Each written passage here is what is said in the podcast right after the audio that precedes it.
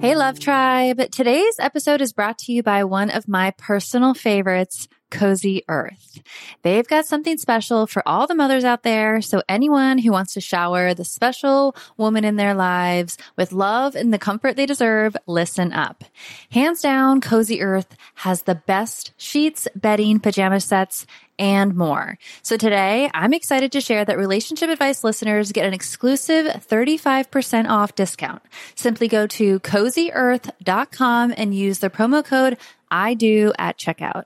The first time I tried their bamboo sheets, I was blown away.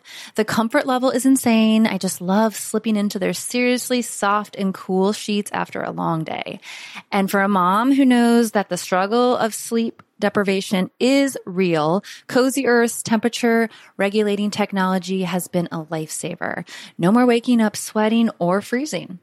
But what really sold me is the quality of the bamboo sheets. They are by far the most comfortable sheets I have ever slept in. They are made to last years, which they have. I think at this point I have about six sets of them. And they have a 100 night sleep free trial and a 10 year warranty. So you know you're getting something that is going to stick around. So if you're ready to prioritize your sleep health and treat yourself or the mom in your life to the luxury she deserves, head on over to cozyearth.com and use the promo code I do for an exclusive 35% off because every mom deserves a good night's sleep. And with Cozy Earth, you can finally get the rest you need. Let's talk about a struggle many of us know all too well losing weight. Remember those days when everyone was on a juice cleanse or just basically hangry all the time? That was no fun for anyone.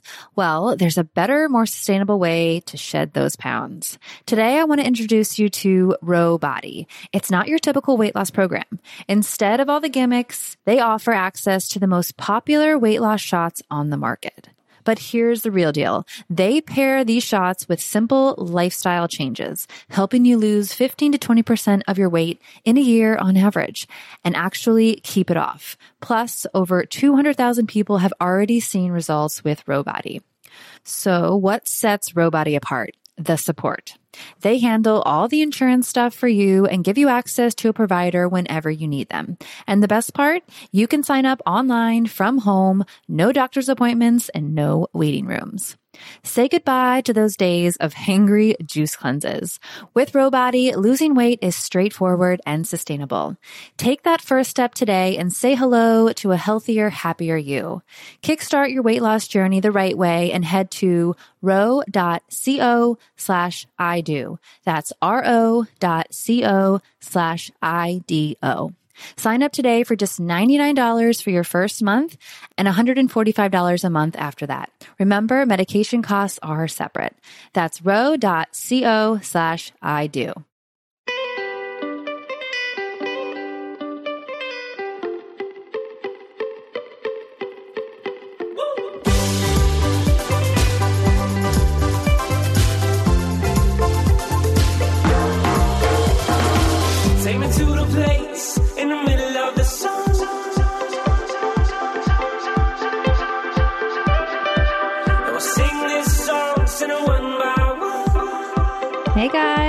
Welcome to I Do Podcast.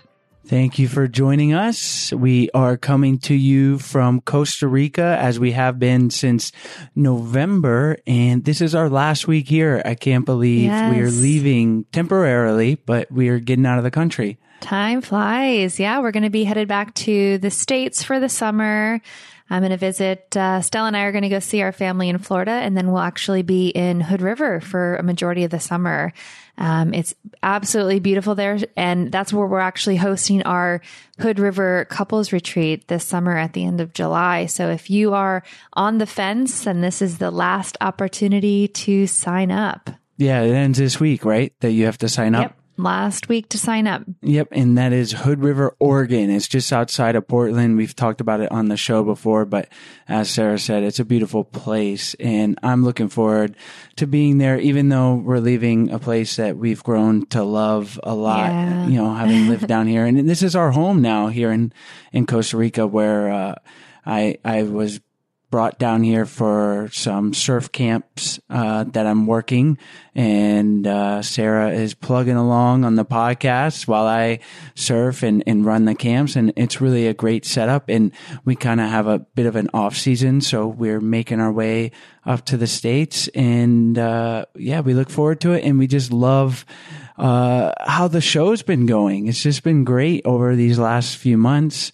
The feedback, the the numbers are, Yeah. are growing. The the people that we're reaching out there. It's absolutely amazing and it's it's so cool to see the progress of the show from how we just started it as a newly engaged couple looking for relationship advice for us to where it is now over we've interviewed over I think 160 therapists and psychologists and so it's a pretty amazing adventure and we're so glad that you are on this journey with us. Yeah, it has been an awesome adventure. So on this episode, we welcome Sherry Gaba, and this is a really important episode because we talk about how to deal with a partner who is an addict. So whether it's substance abuse, they're addicted to pornography, uh, but uh, primarily we focus in on, on substance abuse, but it, it can apply to all forms of addiction and some really insightful and important things uh, that Sarah and I learned today. And I'm sure it's going to help you guys out there. Hopefully, if you know you're not in this situation, but a lot of people are with with the opioid opioid epidemic and, and alcoholism and and any number of things. And, and there's going to be a lot of valuable tools here today. And Sherry is the one to give them because she has over 20 years experience working as a clinician and specifically she has zeroed in and made her focus on helping people in relationship with addicts and she was a go-to expert for Dr. Drew on celebrity rehab and so you may recognize her from there and it's just a really insightful and important show I think uh, today because just some small but important things that can make a huge difference uh, when you're trying to navigate your relationship with an addict. And you may be listening and maybe you can't relate. Maybe you're not in a relationship with an addict. Um, but we also talk about potential situations um, of uh, being married to a spouse who is enabling their child, or maybe your partner has a small addiction that um, to their phone or to a hobby that is um, putting a burden on the relationship. Maybe you're not connecting as much or being as intimate as much. So we'll definitely, um, you'll definitely find some value in this episode, um, even if you're not full on uh, in a substance abuse uh, issue or addiction uh, with your partner. And uh, as always, we appreciate you guys listening, leaving us those five star reviews. We are just rolling through summer here and so appreciative of our listeners. So thank you and enjoy today's show. Today's show is brought to you by our Hood River Couples Retreat. Join us in Hood River, Oregon this summer, July 28th through August 2nd. The retreat is built to be the ultimate vacation for couples looking to have fun, try new things, and build a stronger relationship in paradise. We'll be doing activities like waterfall hikes, rafting, wine tastings, and so much more. For more information, visit our website at idopodcast.com slash Hood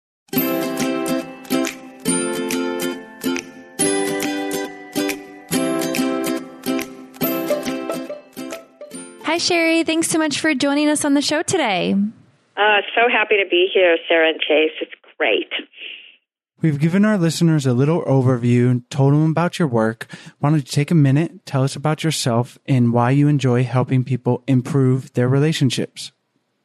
Great question. Um, I started out working more, more in the addiction field, and what I found often with addictions is a lot of people that are struggling with addictions end up maybe losing, you know, leaving one addiction or going into recovery for one addiction, suddenly cross addict into other addictions that often is all about love, love addiction. Um, in my particular case, it was love and marriage addiction. Uh, but you know, I find that when people get sober from one thing, then suddenly they, um, you know they look for love and what you know as we the proverbial all in all the wrong places. And so, you know, my passion right now is to really help people see, you know, what is healthy love, what does it look like, but more importantly, are they in a love addicted situation and how to get out of it, how to identify it and how to move forward in their life so that, you know, they can bring healthy love to themselves. Oh. Well, we are going to zero in and talk about addiction today and, and love addiction, like you mentioned, but, but other forms of addiction. So why don't we start by having you define addiction and then we can move forward from there? Well, any addiction is when your life becomes unmanageable. In other, th- in other words, things are out of control. There's consequences, whether it's financial, uh, whether it's you've lost your children, whether you've lost a job, uh, you've lost your um, morality, you've, you, you've lost, um, like I said, a job. You know, everything is just kind of spinning out of control. Things are not working for you, and you know, your life can look pretty bleak. You can have a pretty dark, dark bottom where you pretty much lose everything. And for love addicts, their addiction becomes that other person that they're going to save, the person that is the addict or the alcoholic, let's say, or or maybe it could be a narcissistic uh, relationship, or it could be, you know, somebody who um, abuses them, or somebody that um, perhaps is a cheater, you know, whatever. And so their whole being, uh, you know, is to save them, to fix them, and to make them what they want them to be. They're sort of in love with the potential of who they wish they would be, the delusion, rather than who they really are. So there's obviously a lot of elements in to addiction. You have the the person that's addicted, and then the loved one that is with them, and navigating these things can be incredibly difficult. So why don't we start with talking about someone that's in a relationship with someone that has a substance abuse addiction, whether it's alcohol or drugs, and obviously that's going to have negative effects on the relationship. How can the partner deal with that? What are some of the first steps that they need to be taking to to help their addicted partner? Well, the first thing is just by being on this call, they're you know they're they're getting an awareness of what that might look like. You know, oh wow, I really am with somebody that has an issue. So, am I supporting them in their recovery journey, you know, helping them get sober in their recovery, or am I actually enabling them? Am I hurting them? Am I sort of co signing their death by the things that I'm doing?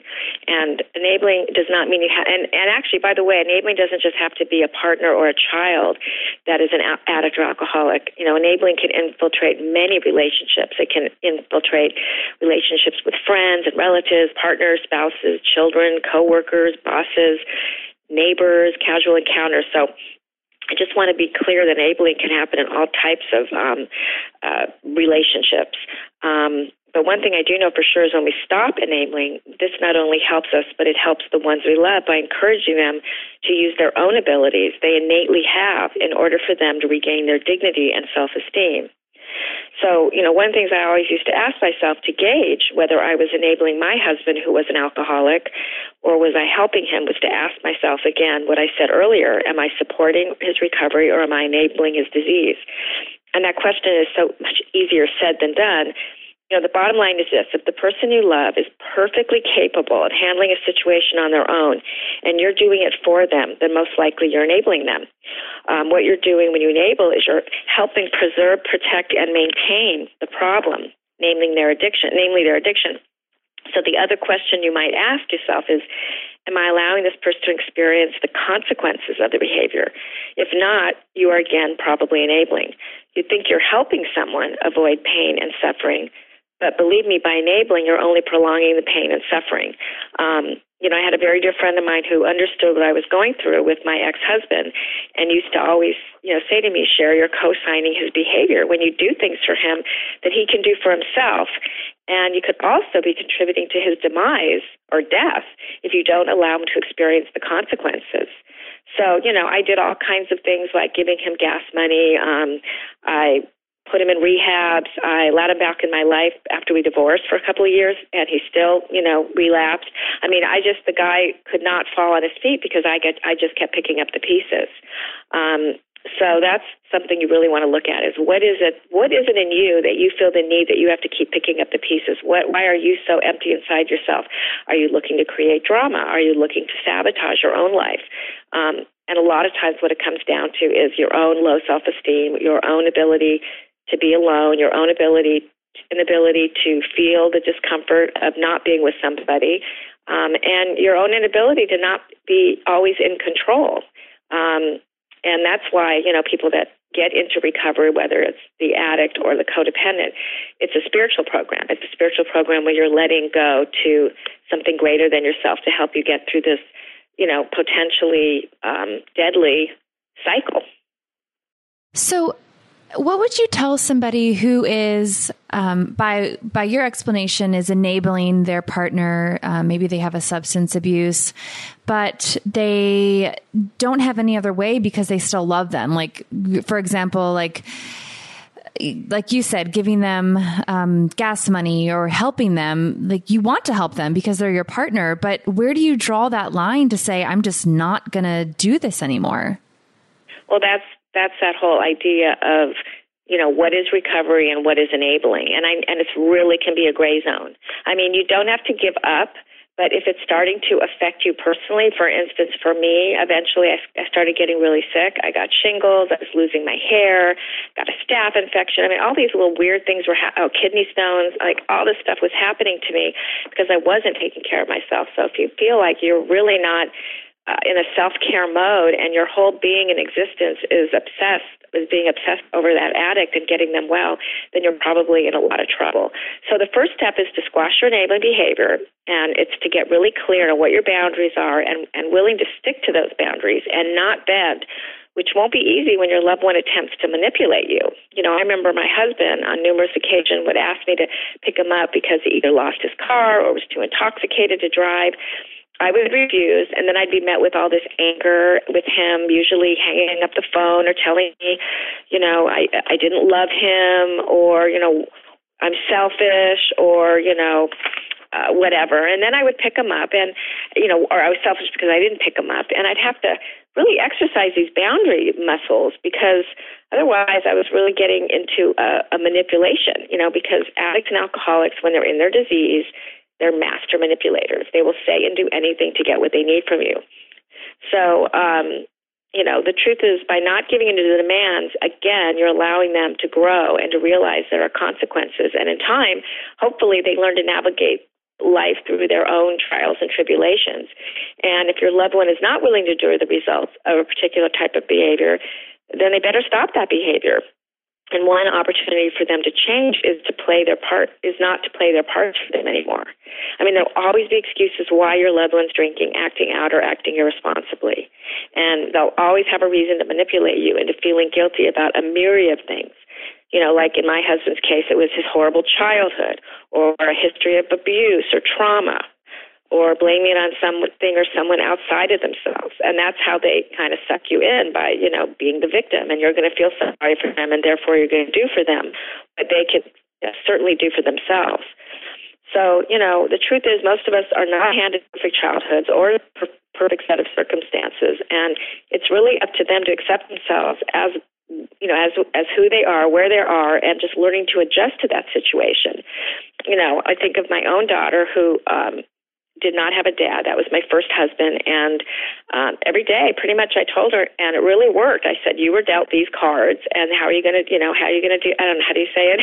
you were dealt these cards, and how are you going to deal them, or how are you going to live them? this is what this is. You know, this is your. Uh, I can't. I'm not saying it right. But you know what I'm saying? Like, I, know what this you mean. is what you've been given. yes. You know, um, and how are you going to how are you going to go through life with what you've been given? And it really helped her really never be a victim that you know her dad left her when she was a year old.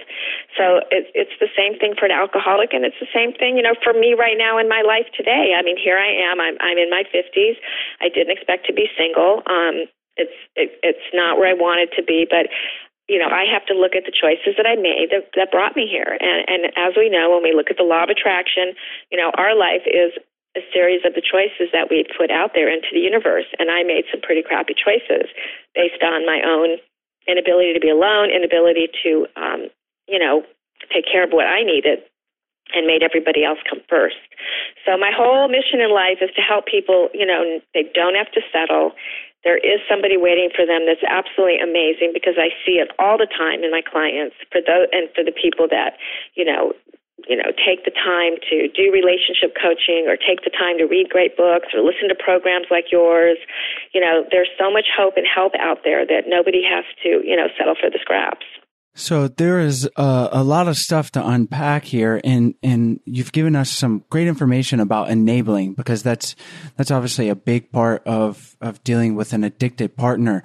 I want to go maybe uh, not necessarily a step before, but but dig into this and and think about what do you do when your partner is is denying their addiction and they're not getting professional help because in the end, you know, the, you're you are not the. Uh, I'm not saying you, but someone that's with an addicted partner, the, the expert on alcoholism and, and trying to solve the problem. They need professional help. And if they're not willing to do it or not taking the steps, how can you have the conversation to, to get them to, to seek professional help? Because in my mind, certainly you don't want to be enabling, but, but the first step is that they need to, to be getting professional help.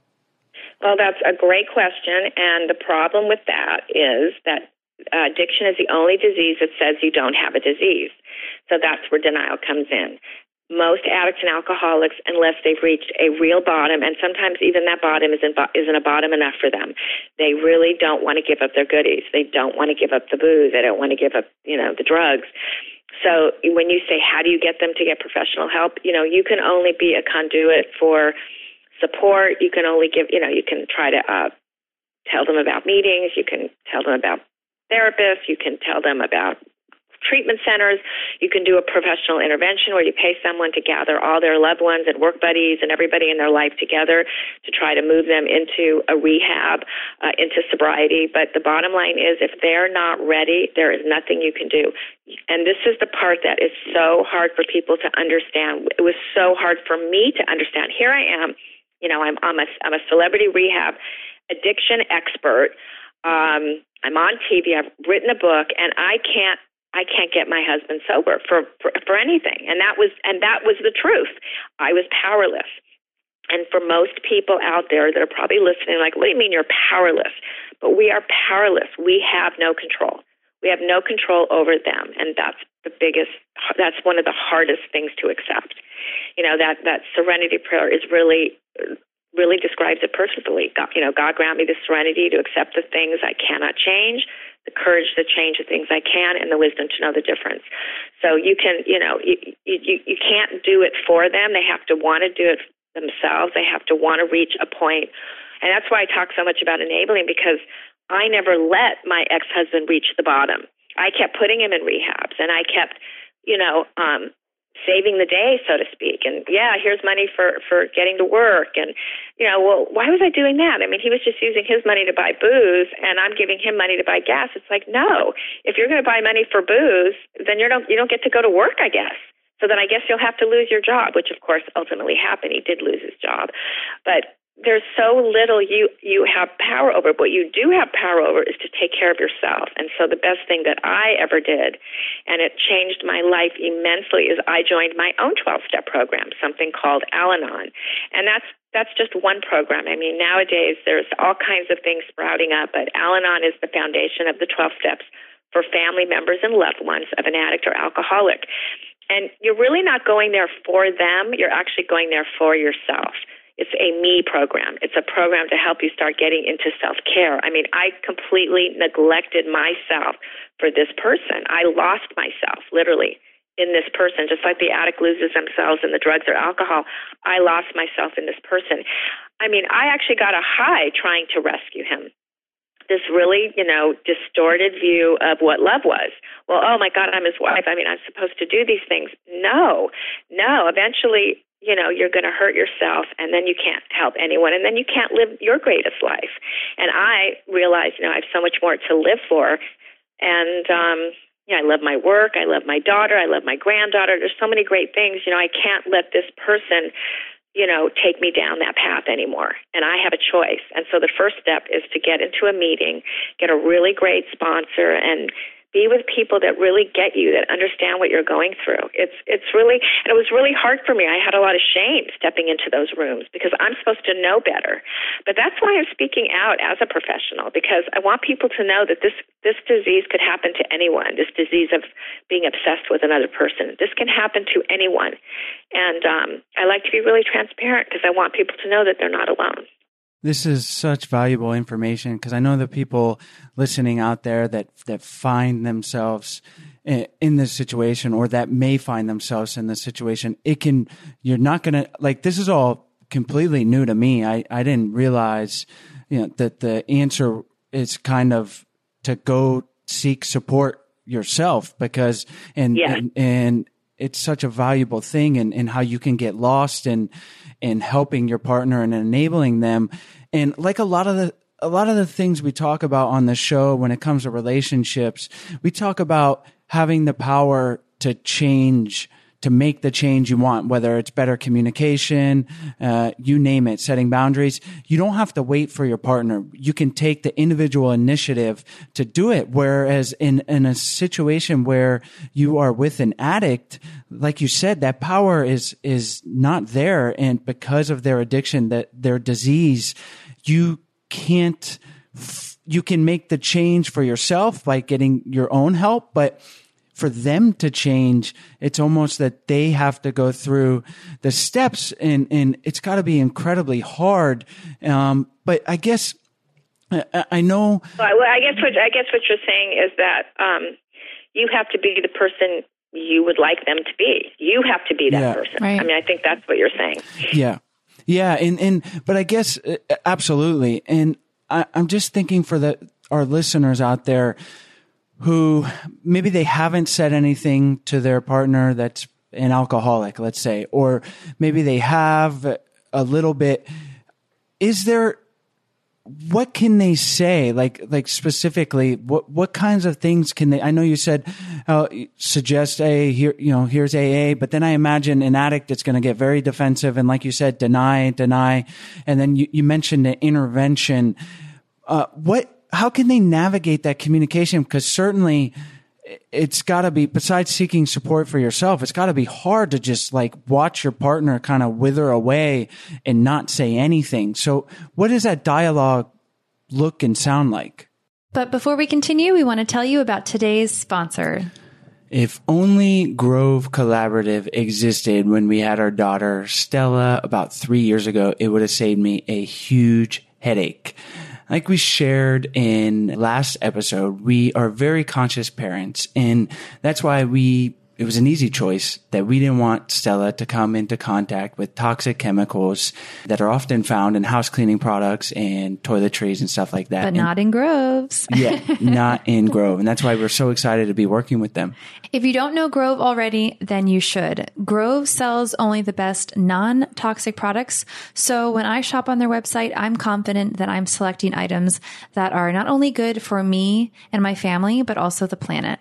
So now that we are Grove VIP members, What? What? we are finding that it is super easy to order what we want and it's not expensive and all thanks to the Grove collaborative platform.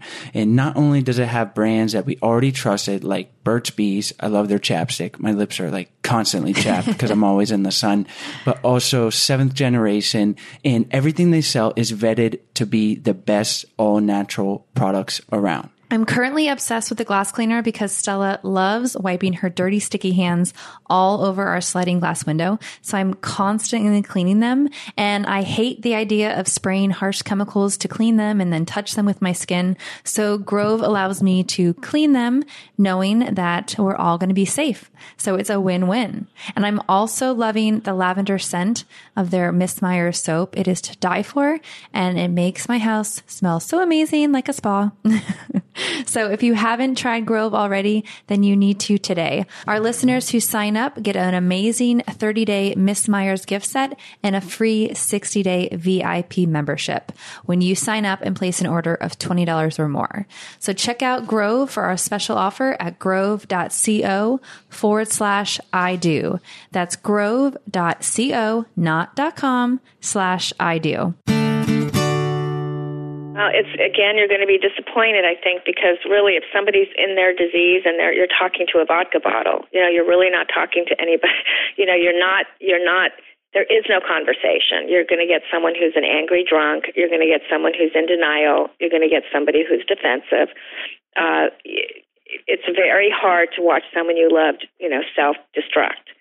But you know, it's about they know where the meetings are. They know that they know that there are rehab options. You know, you could take them into a, maybe a therapy session and have the professional explain the different options.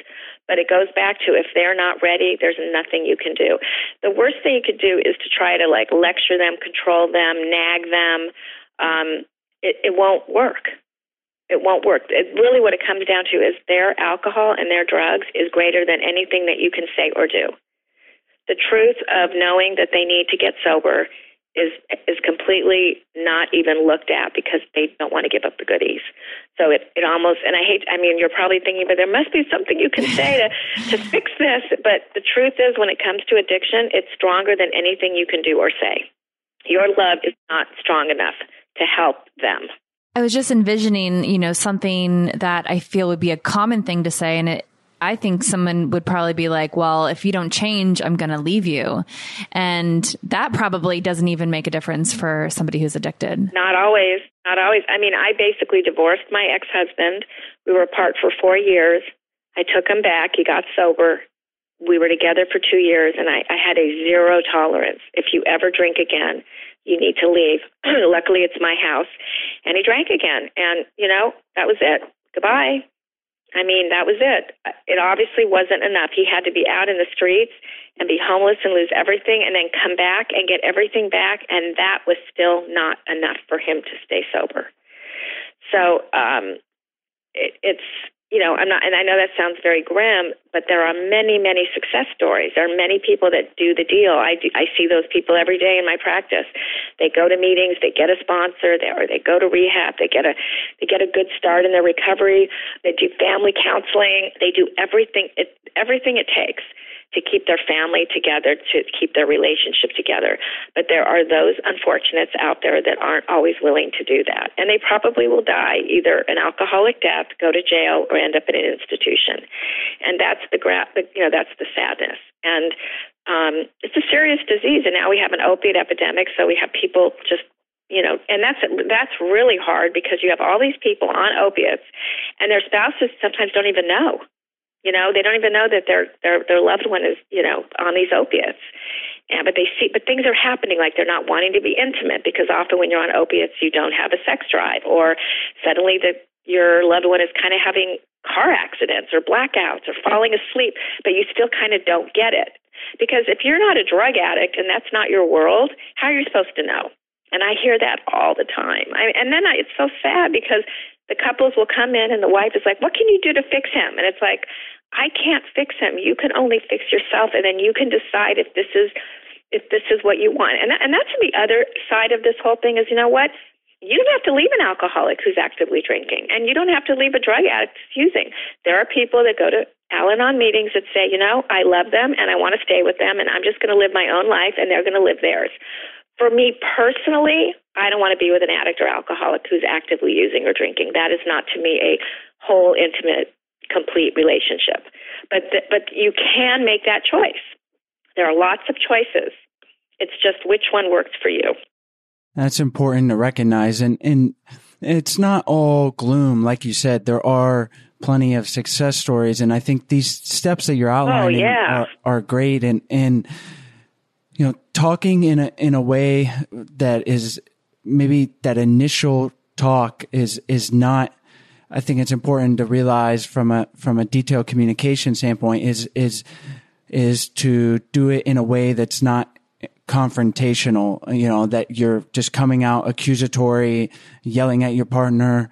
Um, I imagine no, that's no. that's obviously not going to help with their defensiveness. And you could come out and have the best communication possible, and they may likely still deny and and uh, get defensive, but at least if you come in with a clear mind, uh, you're not angry, you're not yelling at them, um, then you're going to increase your chances that they say, you know what, uh, yeah, let me go to a therapist, or yeah, let's go talk, uh, try to get in this uh, rehab program. I think that that is, uh, and, and again, I, I'm not going to say I don't want people listening to to think that it's all that easy because it sounds like it's not, but certainly making sure you're going in with that, that clear headedness and, and clear communication.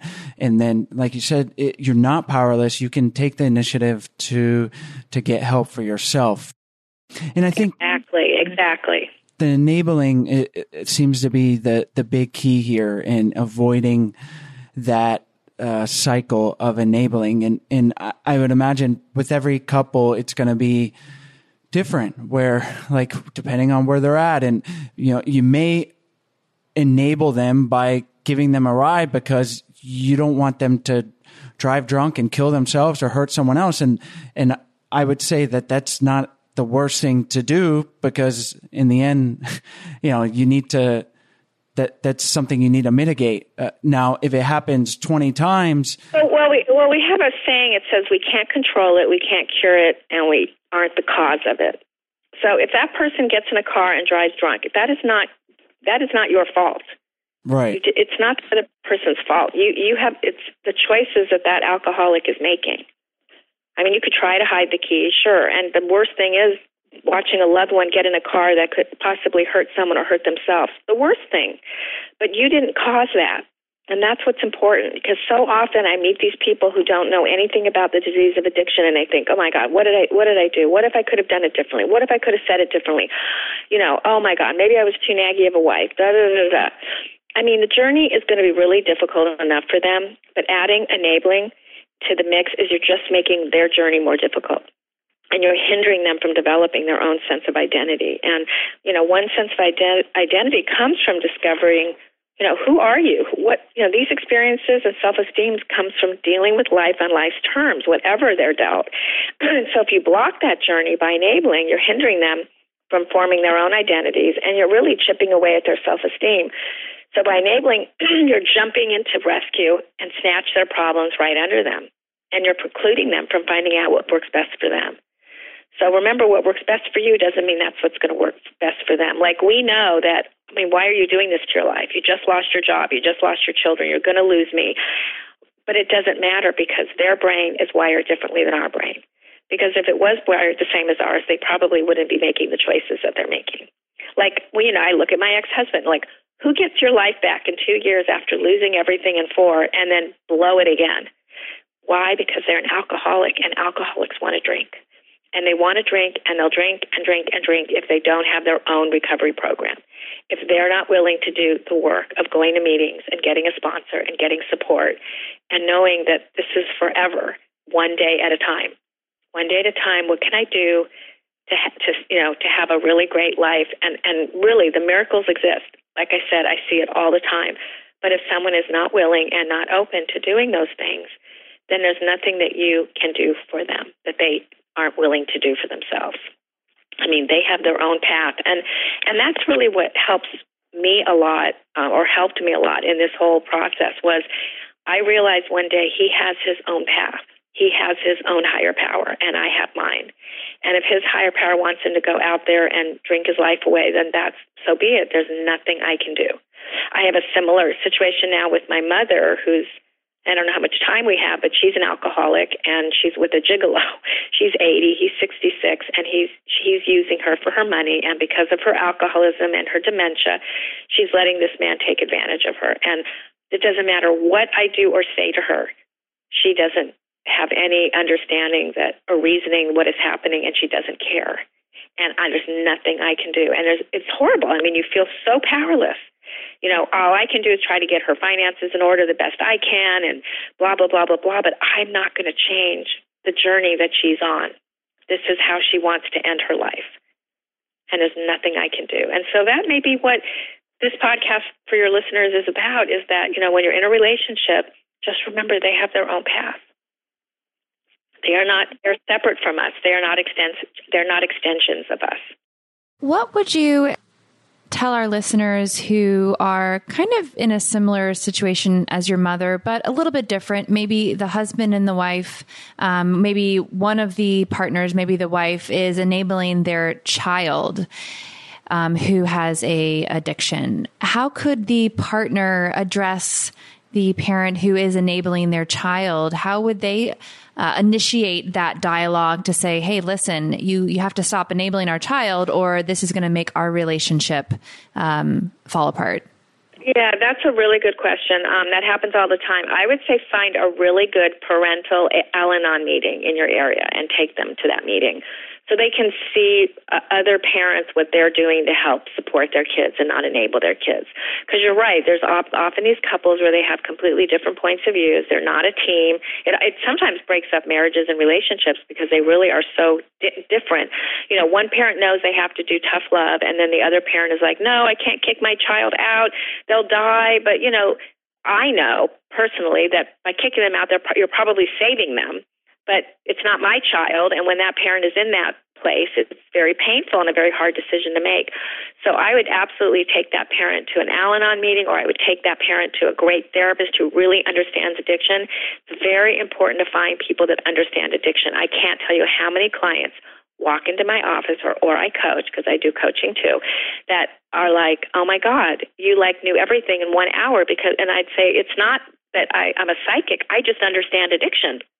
And if you don't understand addiction, and just you know, just like you're being educated today, there's some therapists that don't understand addiction. And and let me say this too: living with an active alcoholic and being a professional, it's made me ten times better than I could ever have been without understanding what it's like to live with one. So that's what I would tell a, a, parent. I would say, you know, why don't you go with the other parent to a meeting, find a great therapist so you can just be educated on what this means to enable and what it's doing.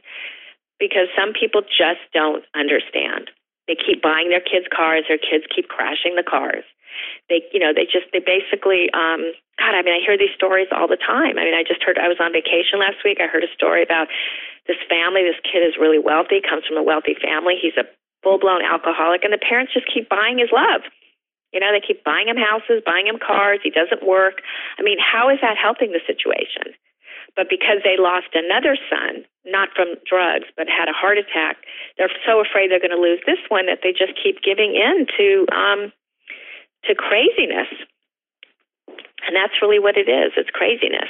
It's got to be incredibly hard because whether it's a child or your spouse or or loved one, eh, you or love, parent. yeah, you love them, and and not enabling them is is can feel like it seems like like the opposite of loving them. Like we love someone, we want to we want to help, we want to give them things, we want to enable them to just like if you were going to if Sarah wanted to start a business I would help enable her by being positive giving her you know money if she needed it that's like positive no, enabling no no but that's not that's not enabling that's supporting her supporting dream. yeah it, not the same word yeah that is like if she wanted to go, go into business and and no, I mean it, would be enabling if you you kept giving her money and she kept making you know foolish business decisions right, and she right. wasn't willing to get advice. Yeah. Then you're making then you're enabling, right? Yeah, yeah. Enabling is the is a negative form of support, I guess.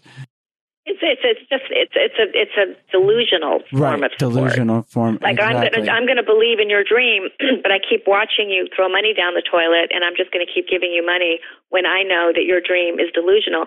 Maybe we need to like revisit your dream and see how we can do this in a more effective way, so that I um, can help support your dream, not give you money that is being wasted on a dream that will never come to fruition because you keep doing the same thing over and over again and making the same you know same mistakes in your business. Just like an alcoholic you keep drinking and drinking you know you keep trying to like help somebody. What is the you know what is the de- definition of insanity? Doing the same thing over and over again and expecting different results.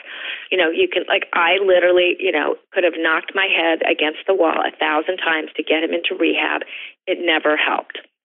It never helped now that doesn't mean I'm saying go out there and give up because I always hope. I mean, I I probably would have done certain things the same as I did, certain things I wouldn't have. I probably would have said, "You know how to find a rehab. You do that. You do the work. I'm not going to do the work for you anymore." You know that kind of thing. um, probably would not have brought him back into my life unless he had more time sober. He'd only had a little sobriety when I, I let him back into my life. I probably would have said, if I was to do it over again, I would have said, show me a year sober with a, with meetings and a sponsor, and then we can talk. You know, and then we have to, and then we have to look at our part. Our part is what is it in, what is it, what what is it that is in what is it that we need why are we doing this there's there's some kind of thing that gain you know that secondary gain that we're getting by rescuing them makes us feel you know big. It makes us feel like we're needed. Um it in my case i didn't have to be alone. It's like oh yeah i'll just you know have them come back and then i don't have to deal with the the, the loneliness. I mean there's always something in it for ourselves too. We have to look at our parts. So, for our listeners who um, may not be able to identify with a substance abuse problem or addiction in their relationship, but maybe there's another form of addiction like um, golf or video games or their phone or something like that, I would assume that the dialogue to start that, initiate that conversation is different because maybe it's not as um, uh, ingrained in their brain to the addiction as a as a substance. So, how would you recommend addressing your partner um, on a, I guess, lower level addiction? I guess it's like how is it affecting the relationship? Like, is the person unavailable? You know, are they doing video or shopping, or are they getting into debt? Are they doing video gaming where they're not really spending, you know, present intimate time with you? Are they um, is there food addiction causing health issues?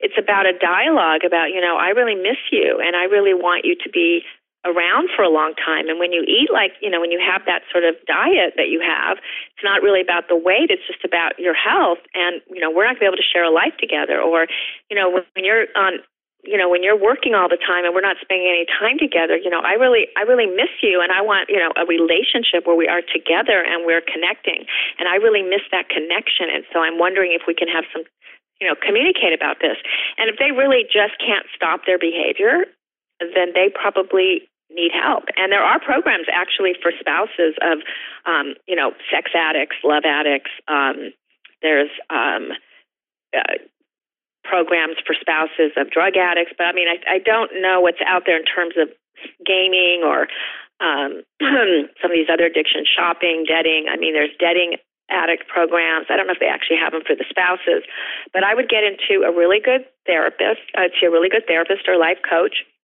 And I try to figure out what are your goals and is this person willing to change, maybe even get into some couples counseling and, you know, how willing is this person to look at um, the fact that, that you're no longer connecting anymore in a relationship because their addiction has taken over. It's become again their higher power. The food and the shopping and the debting and the video videoing and the maybe the sexting or talking to other women on social media or men or whatever they're doing that's keeping them away from you, you know, let's talk about this and what are you willing to do about it? and then see, you know, maybe they need their own therapy where they need to kind of look at what is it. I often feel that a lot of these addictions start with a history of some kind of trauma. Something happened to them early on, and this is just their way of acting it out. You know, it's not only just the gene. There's, you know, often the genetic predisposition. Um, to, to the gene. Like my grandparents were gamblers. My mother's got other addictions like alcohol and shopping. Um, but you know, so there's often this genetic predisposition, but then there's often this trauma component. So like, what happened to you that now you feel the need to act out um, and to uh, sort of disassociate into your addiction? What is it that's going on that you need to escape? You know, for me, one of my addictions, um, besides the love addiction, is sometimes I get into workaholism. And I mean, I get into workaholism. And what is that about? It's a way for me to distract what's bothering me. It's a way for me to not get close to you and to you and to you. It's a way for me to isolate. And so you just, you know, I think these are serious issues that need to be really taken seriously. And I think getting a really great therapist or great relationship coach um, you know, but just make sure that if you do work with a coach, you know, you just want to make sure that if there is mental illness going on, that you do direct them to the proper licensed clinician.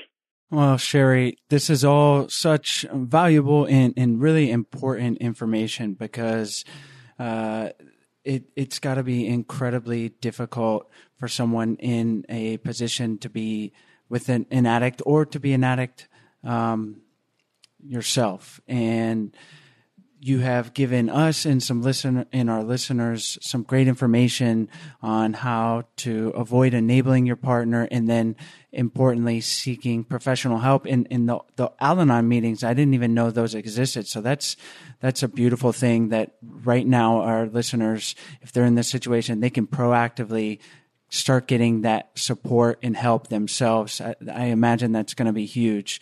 Why don't we finish? Well, up? I love that. I, I love that I can bring that to your audience. That that really, you know, warms my heart because I do so often talk to audiences that already sort of understand addiction, and so to be able to be here with the two of you is just really. I'm so excited that I might make a difference to somebody out there that really doesn't understand all of this. So thank you for that. This option, this uh, this you know place, this platform. You absolutely will make a difference. I mean, we've learned so much, so I know our listeners um, have too. So let's go ahead and wrap up this interview by having you tell our listeners where they can find you online, maybe a little bit about your book, and then we'll say goodbye.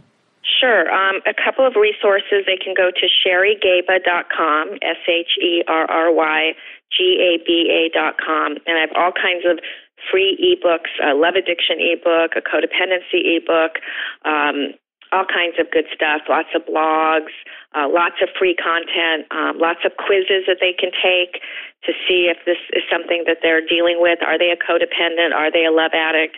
Um, and then my latest book is on Amazon. It's called The Marriage and Relationship Junkie Kicking Your Obsession. So it's about the person who is a love addict or relationship addict, or in my case, was a multiple marriage addict. And it's about, um, you know, kicking, kicking that obsession, kicking that obsession to others, and finding yourself. Um, that that's really what it's about. It's all about finding yourself, and I hope that um, that book, uh, this interview, will be helpful to somebody out there. It absolutely will. Well, all those links will be on your show notes page on our website at idopodcast.com. And again, Trey, thanks so much for joining us. You are so welcome. Thank you again. We hope you guys enjoyed today's episode. For more information and the links um, from the interview today, you can head on over to our website at idopodcast.com, click on the podcast tab, and it will be the first episode there.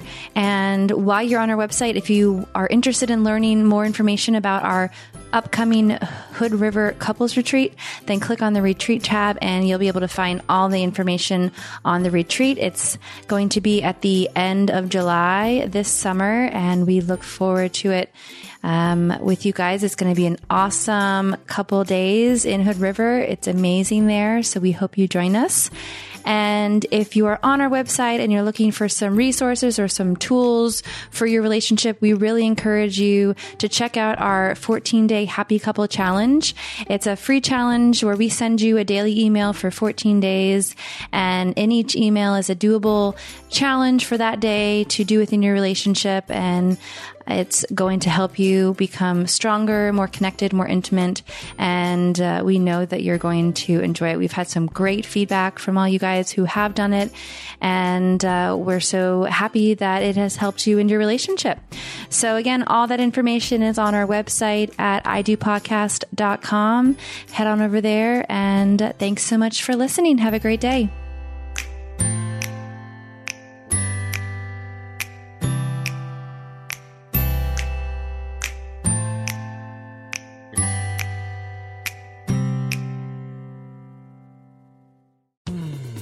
You were listening to a pleasure podcast.